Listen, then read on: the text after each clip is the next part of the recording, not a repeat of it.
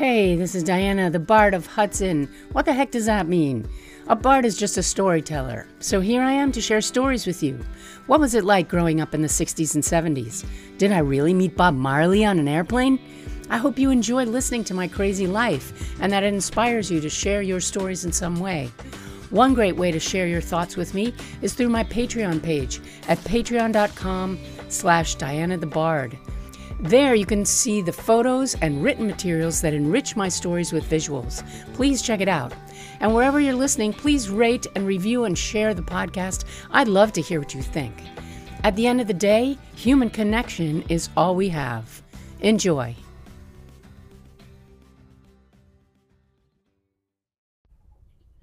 Hello, welcome back. Thank you for being here with me again today and I'm going to continue with junior year. And I just wanted to warn you up front that this episode will contain discussions of sexual situations that might be disturbing to some. Um, and I'm sorry, and if you want to skip it, that's fine. Okay, um, so, but first of all, I was learning so much. I was, I was really involved in the music department in such an intense way and I was in the madrigals and in the choir and in the girls' chorus, and I I learned so much about singing from the seniors, who were my idols at the time. I worshipped them. I wanted to be them. I was just amazed by how talented they were. And in the fall, we got to record an album, which was like I felt like a celebrity. We got to record a Christmas album with the Madrigal Singers, and we spent an entire day in a recording studio, and it was so exciting. Um, and I got two solos on that album, and I couldn't believe it. I was I was just beside myself with pride and happiness, and every every song, every singing of every song just made me bubble over with joy. So it was a delightful time. Um, that Christmas album I still have to this day, and it's still some of the most beautiful versions of the songs that I know. And I know all of the harmonies, which is great. So every time we go caroling, um, I know the harmonies and, and get to sing them, even though I might be the only alto there. That's okay. Um, my brother was in the Troubadours also, as I said, so we shared that enjoyment of the music department. My cousin Laura was also in the girls' chorus. And uh, so we were starting to come back together also as a part of the Fearsome Foursome. Um, and we were getting, all of us getting more into the theater department. I was still auditioning for the plays, but not quite making the cast.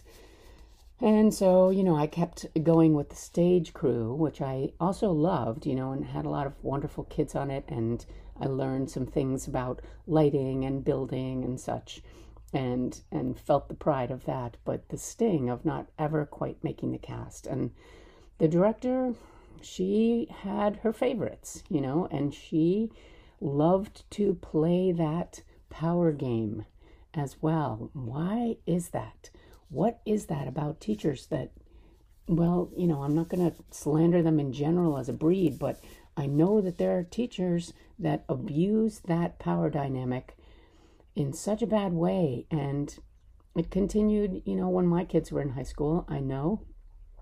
And I know that kids in high school now who are my students um, in my theater department, in my theater group, they constantly came to me with, you know, unfairness of choices and they knew exactly how they were based. I was starting to really wake up to that in junior year as to the terrible unbalanced power dynamic between the especially the men in power and us girls who were trying to succeed, we're trying to get honors and um, stand out in our various accomplishments, like wanting to get the solos in the choir pieces and such. But we knew that there was some amount of having to please the teacher, right? And our principal himself was unprincipled. so he he set the tone for that in a way. He talked down to girls in terrible ways. You know, he would call them, "Hey, girly girl," and such. You know, and um, he there were stories of intimacies that were inappropriate that came out of his office when girls had to go in there uh, alone for some kind of discipline. And that was awful, but they were just whisperings and nuances until I was unfortunate to walk into the music department office one day to come upon the orchestra director having sex with a student on the desk. And that was shocking and horrible to me.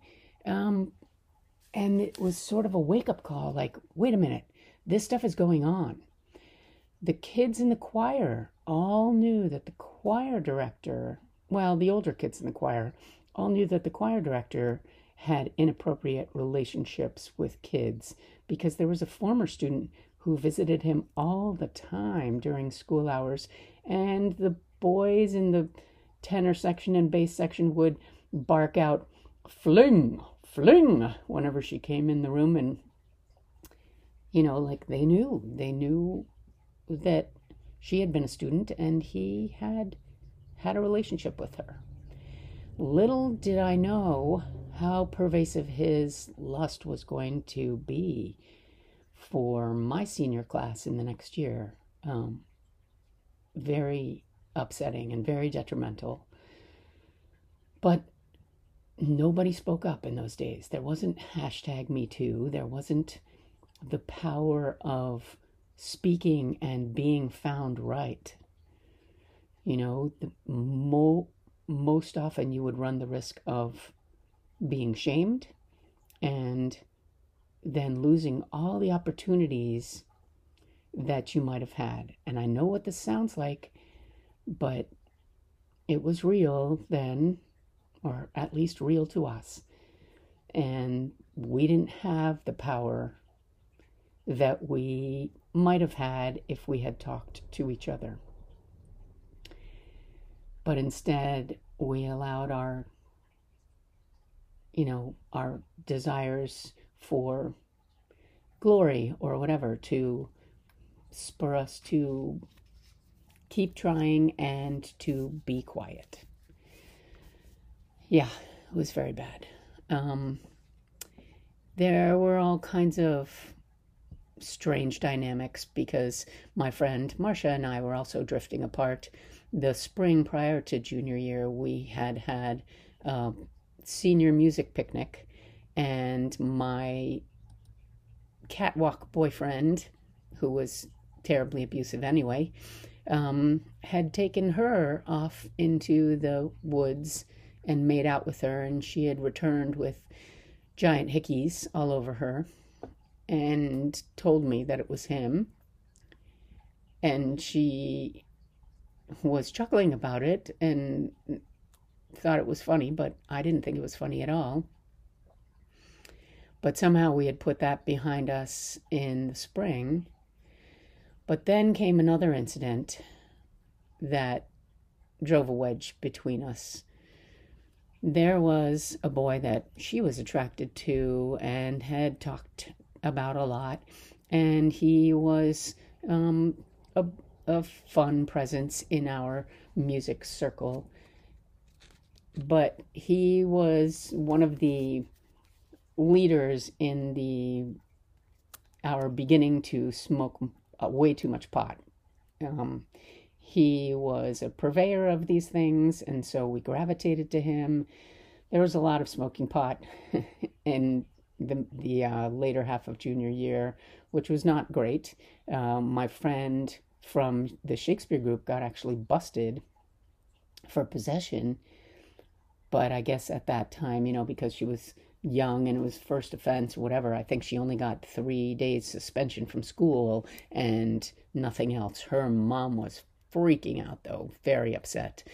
And I remember that in another um, drama group that I was in, on the side after school, one of our friends came to rehearsal completely high and out of her mind on something. And her mom was the director of this uh, group, and she freaked out also, was, uh, you know, had to bust up the rehearsal and and take her daughter home and all of us were a little shocked about that that was something else it was she was on acid or something else but we were smoking too much pot and that is where i got into trouble here so this boy who was marcia's intended uh, called up to invite me over to come smoke a bowl and I was like, yeah, sure. And I, I thought it was going to be a group of us.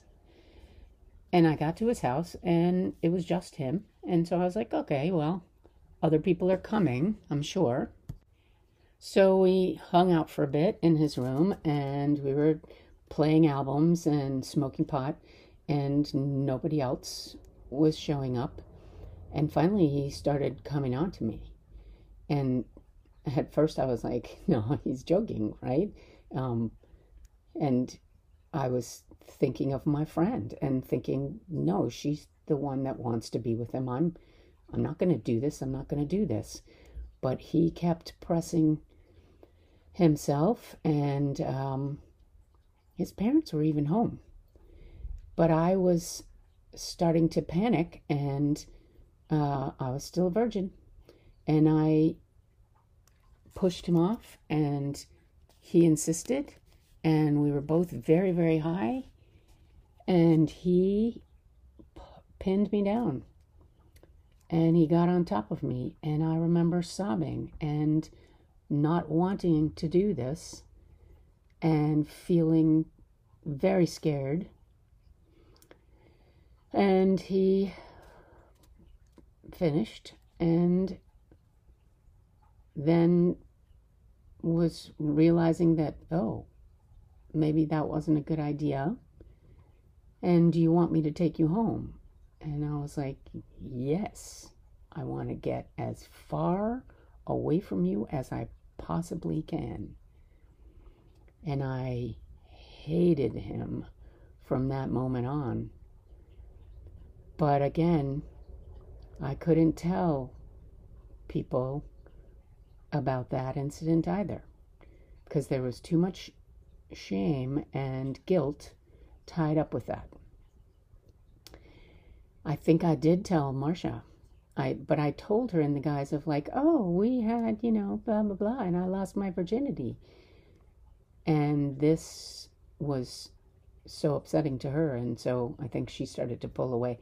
You know, at first she was very um interested and fascinated because she was also a virgin and wanting to lose her virginity as well. But both of us had ideas of how that would have been different, right? So she started hanging out with this other girl who had a boyfriend, and they had this strange threesome where Marcia would drive them around places and they would make out in the back of her car while she would go for a walk, and it was weird. And uh, so that incident, it wasn't quite the end of our friendship, but it was almost. Um, my mom was doing her master's at the time, so she wasn't really around. I didn't tell her. She didn't know about it. And I carried that secret for a very long time. And in fact, this boy came once to try to visit me at college. Just like, oh, I'm in the neighborhood and I thought I'd look you up. And I was flabbergasted that he had no culpability. He had no sense of having done something wrong and bad. And he never acknowledged it and never apologized. So, put that behind me.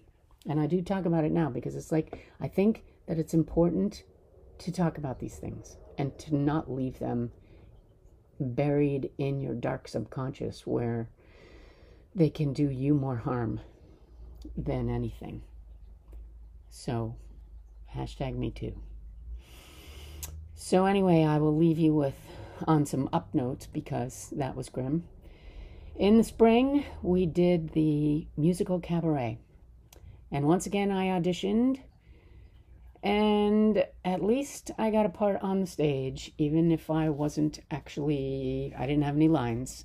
But I got to be one of the Kit Kat girls. And I got to play the drums with the band when they pulled, you know, when the MC said, even the orchestra is beautiful. They pulled us out on a on a platform, and that was me playing the drums, and it was very fun. Uh, they had built a beautiful, beautiful bar for the cabaret, um, and it had these gorgeous silhouettes of naked women uh, facing each other. And the principal, uh, big hypocrite that he was, he said that we could not have the show with those women painted on that bar. And he was censuring it. And we were furious. And we got him down to, okay, he was like, fine, then just paint out the nipples and belly buttons. No nipples and belly buttons. that became a rallying cry for the stage crew. We were like, oh, yeah? Screw you, man. So we had the entire uh, dress rehearsal with no nipples and belly buttons. But then just before opening night, we painted them back in. and we were like, yeah, take your, what are you to do? Shut us down? Um, in the spring, we also went on our, my first concert choir tour. We went to Corning, New York, and then down to Maryland and Washington, D.C. And we had exchange concerts with other choirs in other schools. And it was fabulously inspiring because there was so much exchange of incredible talent. And we got to see other groups like us perform. So it was almost like Glee, that show Glee, where we would have visiting. It wasn't competition, it was just an exchange of of you know, beautiful art. And we got to stay with these kids in their house. And when they came to to Nyack, to um, Palisades, they would stay with us, and we got to host kids in our house, and that was really fun. Uh, it was it was a fabulous time again of you know really being inspired by music and excited by music. And then to top off the end of the year in a beautiful way, my dad bought me a car for my birthday. Ooh, that was exciting. And what a huge milestone. He bought me this used crazy VW convertible 1972 or something and this was 78 and it was it had a small rip in the roof which I patched over with duct tape. and I was so excited about it. It was yellow and it was fantastic. I just loved it so, so much. It changed my life in big, big ways. I could go tootling around all over the place, visit friends, go on day trips, all for pennies because in those days I could fill up that tank for $2 and if I scrounged a quarter in the couch, I could get enough gas to, you know, go around for a couple of days. So it was great. I loved it so much. So that made a big difference to my senior year. I also ran for senior year class uh, council and I was elected secretary of the senior class. So I was setting myself up for a really awesome senior year gotten that pesky virginity out of the way, and yeah, if not in an ideal way, in another way. At least it was over. At least there wasn't that looming in front of me. And there were better relationships to come. So, thank you for hearing me out on that. And blessings to you in this season of light. I'll see you next time. Thanks for listening. If you'd like to connect, you can find me on Instagram at Diana the Bard or on Facebook at Diana Green.